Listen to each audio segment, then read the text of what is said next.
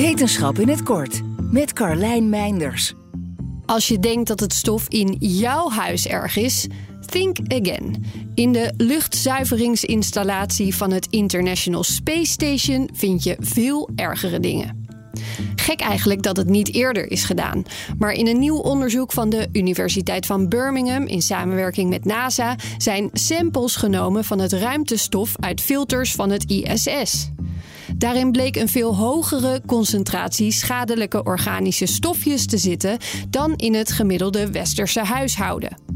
Waarom is dat goed om te weten? Omdat ze met deze kennis mogelijk de ontwerpen voor ruimtevoertuigen en stations iets wat moeten bijschaven.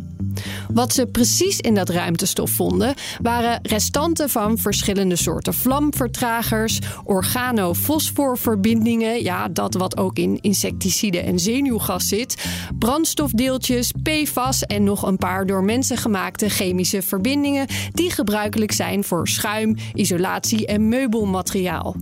Gelukkig waren de hoeveelheden niet heel veel erger dan op aarde. En interessant genoeg lijken de meeste stofjes afkomstig van apparaten en kleding die door de astronauten zelf zijn meegenomen.